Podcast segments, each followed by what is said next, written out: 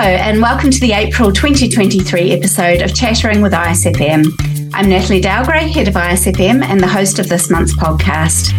This month, we're going to be sharing another of our In Conversation with sessions recorded live at our Rhodes Congress last year. I spoke with Dr. Sarah Heath about some of the more common issues she sees with cats that lead to problem behaviours. And we're also featuring our monthly JFMS Clinical Spotlight interview.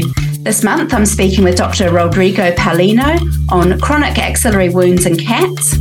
So we hope you enjoy this episode.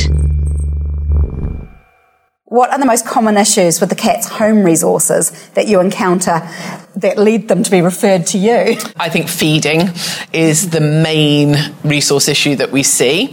And not necessarily the fact that cats are often fed together. Obviously, that's not ideal. They're solitary feeders, so they should always have the opportunity to eat alone, even when they're in a socially compatible group. So, not just because they are socially compatible, still doesn't mean they should be eating together. Eating is a solitary behaviour. But one of the things I would just say as, a, as an added tip is if they say, yes, I do feed them in separate rooms, which actually a lot of people have heard that now and do do that. Ask them where the cats are when they're preparing the food. Because that I find is the biggest stressor that is still around, even when people have heard about solitary feeding. And there's a video I show in, in one of the talks that I give, which is of a nurse colleague who very kindly let me video when I went to see her cats, and she was very aware of resource distribution. She did feed them separately, very meticulously weighed out food because one of them was on a weight management program. Um, and I observed a feeding and took a video of it. And as she's preparing the food and weighing it out, the two cats are behind her, so she's not seeing them, and we're getting staring and we're getting blocking behavior, we're getting some swiping. And we have one fat cat and one thin cat, which is always a bit of a telltale. And actually, the preparation of food twice a day was very stressful but the food was then delivered separately in completely separate rooms with the door closed between them. And I see that so often. So that would right. be my one. Don't forget about the preparation as well as the delivery. And how would you suggest people get around that? That's a really hard one to do. it is really hard. And so we need to be thinking a little bit laterally. So if they're outdoor cats, so they have time outside, then prepare food and put it in the fridge and then have it ready so that you can get it out quickly. You don't need to be doing any, if it's dry food, weigh it out in the morning. So weigh out however many meals you're going to give in the morning so that they're all done. You don't have to go through that each time. So it's much a shorter period of time in preparation. The other thing is using neoprene sealed feeders so that they can actually self access wet food that's fresh for 24 hours in a neoprene sealed type of feeder.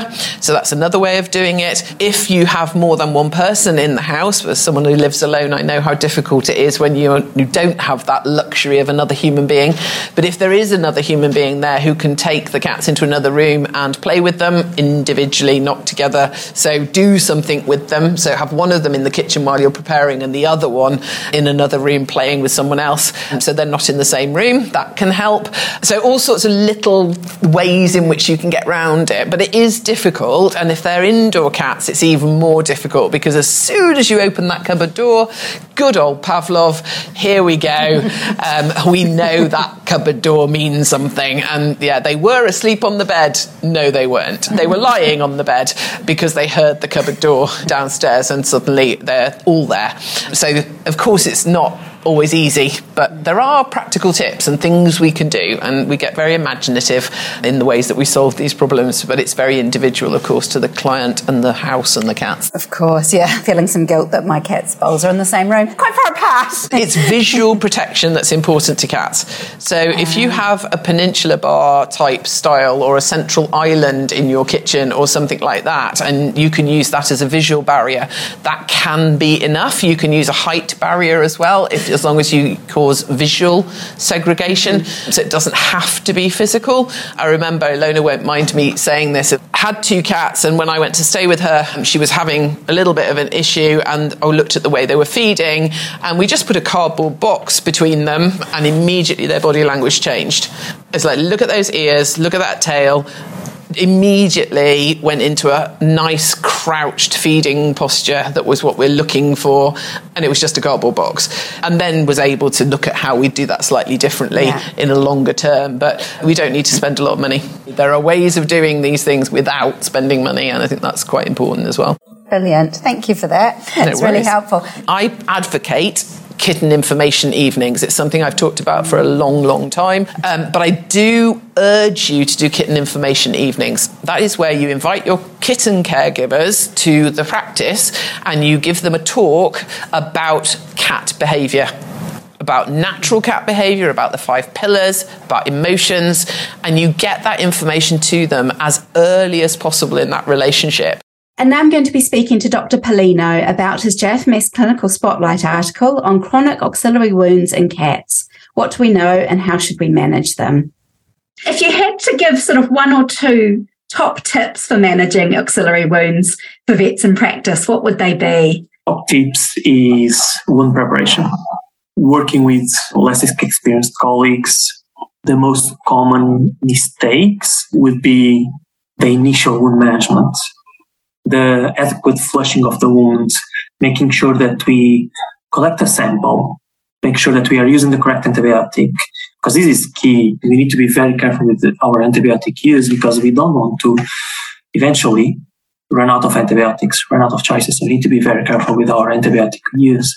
Definitely clear as much debris as possible. So decrease the debris burden and the bacteria burden as much as possible with our flush appropriate antibiotic, and then just wait.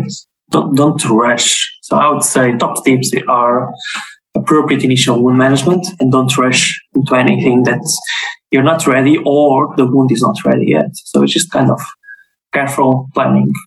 Right. No, thank you. I think it's a really good tip because, uh, yeah, I, I, think I could say I've probably been guilty of rushing some of these cases. You see a wound and you think, I just need to close it. So that's, I think, really, really good advice. You mentioned some bandaging techniques in the paper. Do you have any tips for us about bandaging these type of wounds and how to get the bandage to stay on? Yeah, I think cats are always tricky because they, they don't behave as they should and they're much more flexible, mobile. So it needs to be something that allows the cat to move freely. So what I like to do is a tie over bandage. It doesn't need to be super close to the wound. It can be quite far away from the wound edges. So I mean the anchors can be quite far away. And then on top of the tie over bandage, I like to place, for instance, like a, pet shirt. The cats really feel comfortable, feel secure, and then allows a little bit of fixation of the of the bandage as well. And then if it slips a little bit, it's fine because we still have the pet shirt. So yeah, I really like a, nice tie over and then a pet shirt. Or maybe if the cat is well behaved, not wearing the buster collar, but that's another, another issue, another subject. If we can build on that, actually, do you generally use buster collars in these cases, or does it really depend on the individual cat? I think it depends on the individual cat. I would prefer to keep it just on the on the pet shirt but, but this case dependent too. These guys are proper ninjas, so we don't know how they're going to be until we actually have them in the hospital with a bandage, with a, the pet shirt, with a buster collar. So yeah, I would prefer to keep as minimal as possible so they can feel more comfortable. But in some cases, if keeping the patient without the buster collar will compromise the wound healing, I would definitely uh, place a, a buster collar. Yeah.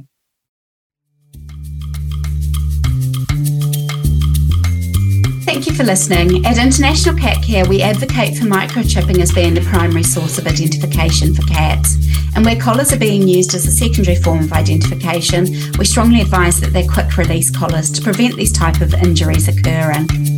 This is an issue where the veterinary profession has a really strong role to play in educating and advising the public about what appropriate collars for cats are.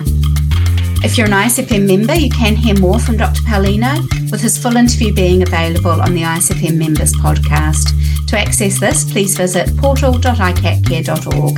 And as well as the podcast, ISFM veterinary members can also access all the other ISFM member benefits, including Dr. Heath's lectures from our ISFM Rhodes Congress, monthly webinars, the discussion forum, and much more.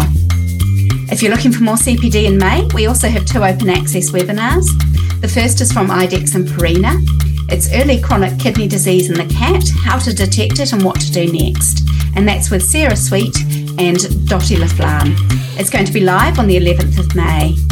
The second webinar is from ISFM and it's on creating a cat friendly veterinary environment with Sam Taylor, and that's going to be live on the 16th of May. And don't forget, JFMS is now also an open access journal. So if you do wish to read Dr. Paulino's clinical spotlight article, please do follow the link in the show notes. We'll be back again next month with more interviews recorded at ISFM Rhodes and next month's JFMS Clinical Spotlight interview. If you don't want to miss it, make sure you sign up to Chattering with ISFM on your preferred podcast platform.